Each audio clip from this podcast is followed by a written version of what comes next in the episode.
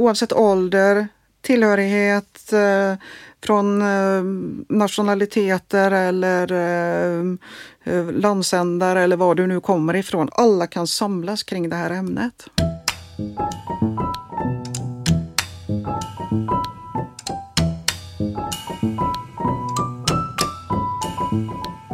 Välkommen till Matarvspodden.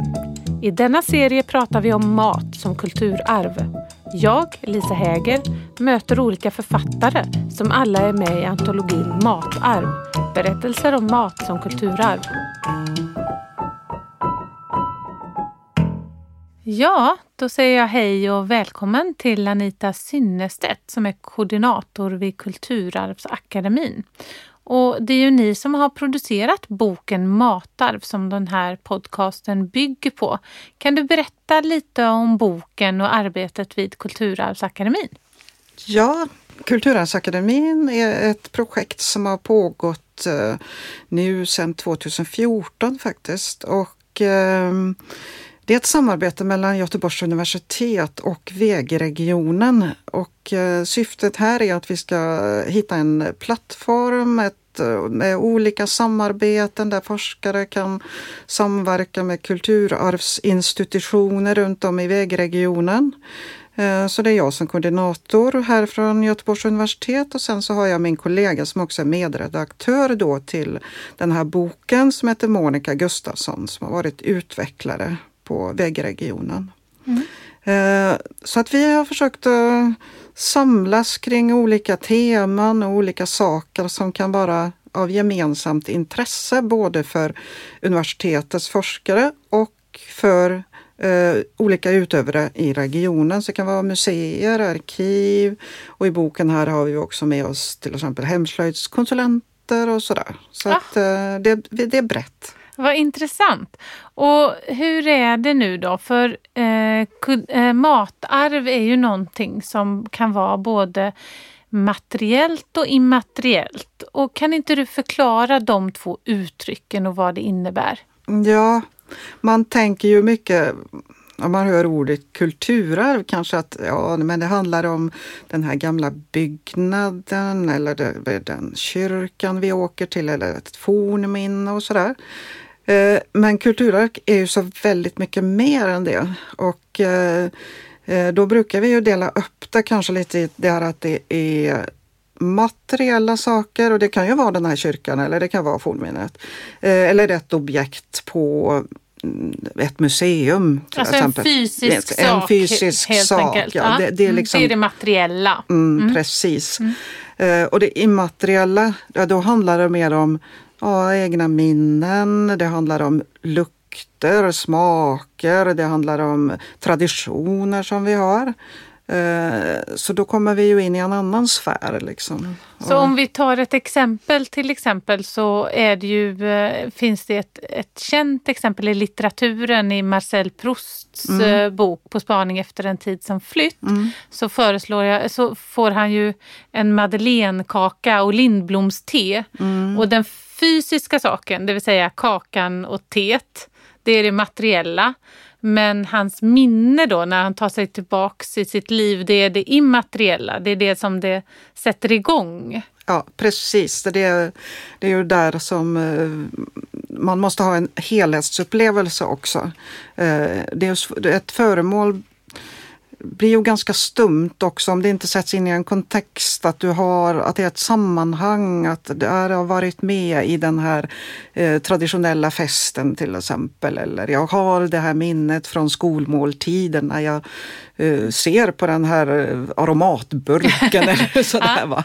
Så att det frambringar ju känslor och lukter och tankar, det fysiska föremålet. De hänger ihop med varandra ja, det, helt enkelt. Det, det hänger ju väldigt tätt ihop. Ja. Så.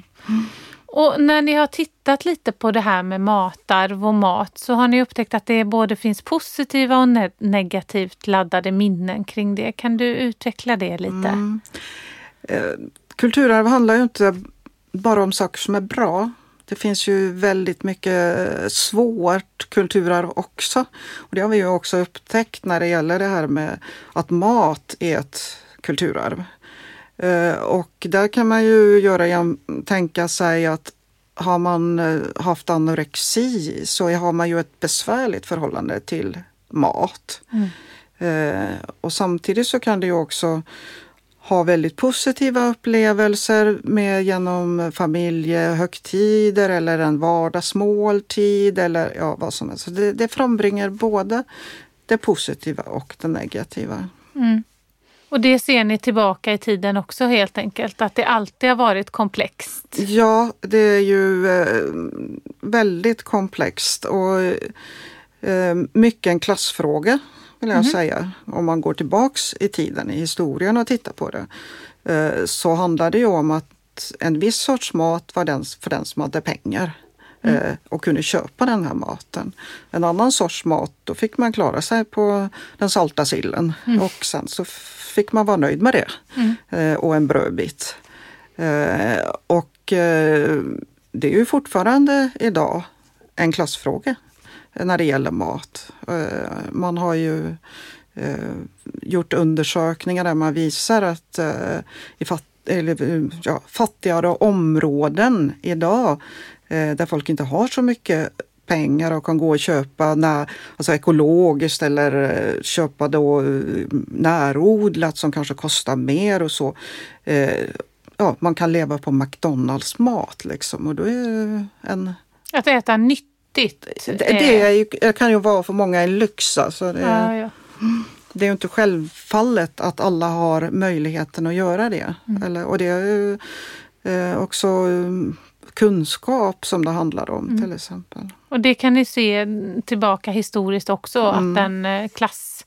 Ja, Men på det, ett annat sätt kanske? Ja, då var det ju mer kanske bara liksom en eh, ekonomisk fråga. Att mm. eh, vissa hade inte råd att äta eh, en viss sorts mat. Eh, men idag så handlar det också om en ekonomisk fråga men det är också en, en social fråga. Ja, att, mm. om, om, vi fördjupar oss lite i det, att maten som en identitetsmarkör. Vad har ni hittat där då? Ja, det är ju också så att eh, idag är det ju väldigt mycket fokus på det här med eh, att vem är jag? Mm. Mm.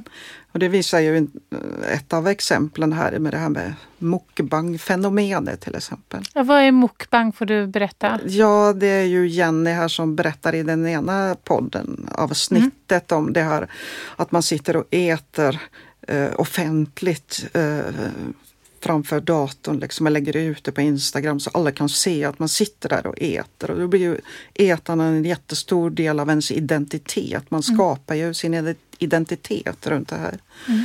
Eh, och sen idag kan man ju också se att det är väldigt eh, komplext med att eh, man har så många olika dieter och det är så många olika allergier. Och, ja, och det ser vi ju vi när vi ska arrangera konferenser till exempel, hur många matpreferenser det finns idag för alla som ska delta i en konferens.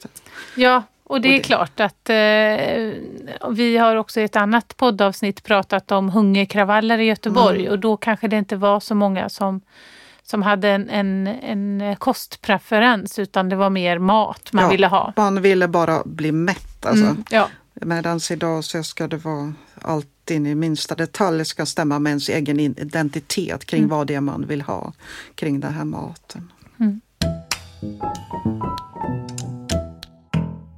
Eh, om vi nu avrundar med fem saker som har överraskat dig under det att, du, eh, under det att ni producerar den här boken. Så vad har ni hittat då? För det första så har vi ju hittat att det var ett jättebrett intresse. Mm. Eh, väldigt många som var, tyckte detta var spännande från olika eh, ja, institutioner, ämnen, olika verksamheter i regionen. Eh, Lätt att hitta människor som ville bidra ja, helt enkelt. Absolut. Ja. Eh, och eh, också detta väckte också ett eget intresse hos väldigt många. Mm. Så, så det satte igång egna processer eh, genom att man de själva ja. liksom minns en massa saker och sådär. Lätt att bli personlig helt ja, enkelt kring ämnet. Ja. ja, väldigt så. Eh, så ett stort gensvar ja. Eh, får man ju säga att det var. Eh, och som jag säger, alltså, alla kan samlas kring det här ämnet. Ja. Mm. Oavsett ålder, tillhörighet, från nationaliteter eller landsändar eller var du nu kommer ifrån. Alla, kan, alla känner sig någonting igen i det här. Ja. Och ehm, slutligen så eh, hade vi ju faktiskt kunnat göra en dubbelt så stor bok om detta här. Är det så? ja, nu blev den ju ganska tjock ändå så att eh, vi mäktade inte med mer men vi hade lätt kunnat liksom Det kan bli en till. F- fyll- Sagan om matarvets återkomst, Ja, det- del två. finns hur många ingångar som helst att fortsätta med. Mm. Som, och trådar som har dykt upp här under eh, vägen medan vi har hållit på med boken också. Du Anita, vad är den äckligaste maträtten du vet? Alltså jag är sån här allrätt, allätare också men jag har ju ett matminne från min egen barndom som jag tycker är äckligt och det har jag inte ätit sedan dess heller och det är eh, lungmos. Och det kommer jag, jag är från Norge, så att då hade vi det som en vardagsrätt. Eh, och den rätten har jag inte velat eh, göra själv Nej. när jag har blivit vuxen. Hur, hur gör man lungmos? Ja, du frågar inte mig. Jag har som sagt inte gjort den förr. Men det är ju inälvsmat som man mosar så det var ju bara en grå massa på tallriken och så skulle man ha lite lingon på toppen på detta då. Så att eh, ja, det var min haträtt när jag var ung i alla fall. Ja, jag förstår det. Men då har du ätit brunost också? Ja, men uh, getost heter det och jag det, mm. eh, det är ju en favorit så att det kan jag inte klara mig utan. Det måste jag köpa i, eh, i affären här i Sverige. När det gäller matarv så har ju några teman tagits upp i den här poddserien kring matarv. Men det är ju en mängd olika bidrag i den här matarvsboken. Och de skriver också om olika tidsepoker. Men kan du nämna lite vidare om vad som skrivs i boken? Mm, vi har mm, en mängd olika teman som du säger. Eh, och vi går ut med en början där vi har ett tema som heter Från Rom till Bohuslän. Så att det handlar Ja. om det antika Rom till exempel och hur eh, man åt bröd där. Det går, våra brödtraditioner går tillbaks till antika Rom. Och sen hamnar vi i Bohuslän där eh, det också finns en lång tradition av mat eh, som går tillbaks till fiskarsamhället och sådär. Mm. Eh, och honungskakor i Danmark får vi bekanta oss med. Eh, sen har vi samlingar och arkiv och där har vi varit inne lite i podden här Ja. också. Men eh, där har vi också med oss till exempel Språk och folkminnesarkivet. Ja. Institutet för språk och folkminnen. Vad skriver de om då? Ja, det är fika-traditioner bland annat. och det är ju någonting som är populärt. Ja, det är ju något som berör oss Ja. alla. Ja. Och i deras arkiv så finns det väldigt många berättelser om eh, fika och hur viktigt det är. Även historiskt fika. Ja, det- finns, eh, ja, inte sådär jättelångt tillbaks men eh, Ja. till 30-talet. Och Ja, men mm. det är ändå en hundra år sedan snart. ja, så att, eh, visst är det det. ja. Eh, och vi ställer ju också frågan vad ett svenskt matarv är. Mm. Där kommer också typiskt, vi kommer in på fikat igen, så där är det lite så här utbytesstudenter som också får säga vad de tycker är typiskt svenskt. Och det är klart, det kan ju vara kräftor och det är köttbullar och eh, inte minst då fikat Ja. såklart. Eh, och eh, Matarv är ju också någonting som är i förändring. Ett kulturarv säger vi är alltid i förändring. Det är inget statiskt och matarv är ingen, ingenting annat än det. Och här handlar det om nya matvanor, till exempel att äta tång. Eh, Det får vi säga nytt. Eh, Och också hur vi har förvarat maten. eh, Från eh, gropar i marken till högteknologiska inrättningar. Eh, Och matarv på gott och ont har vi varit inne på att det är, kan vara besvärligt. Det kan vara någonting i kris och det kan vara någonting också njutbart som att sitta i skogen och ha med sig en fika eh, och äta kanelbullar på en liten stubbe. Sådär. Eh, och minnen inte minst. Allt det, att detta är väl, förknippas ju väldigt mycket med minnen och framkallar också minnen. Så att matar med minnen är också någonting. Och sen får vi också säga det att eh, som inledning till boken så har vi ju då eh, Rickard Hellström som eh, ger sin syn på vad eh, kulturarv och mat, hur det kan hänga ihop eh, ter sig. Och nu har vi pratat en del om fika du och jag Anita, så jag tror att det börjar bli dags för oss att gå iväg och fika också va? Det tycker jag verkligen vi ska göra. Kanske madeleinekaka? Ja, eller någon annan liten god bakelse vi hittar på vägen. Ja.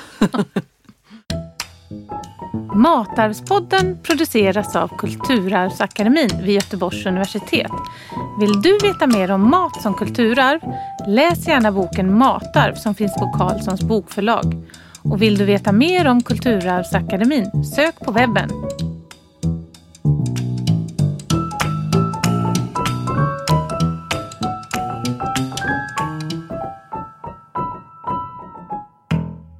Matarvspodden finansieras av bidrag ur stiftelsen Gustav Adolf Bratts föreläsningsfond och Centrum för kritiska kulturarvsstudier vid Göteborgs universitet.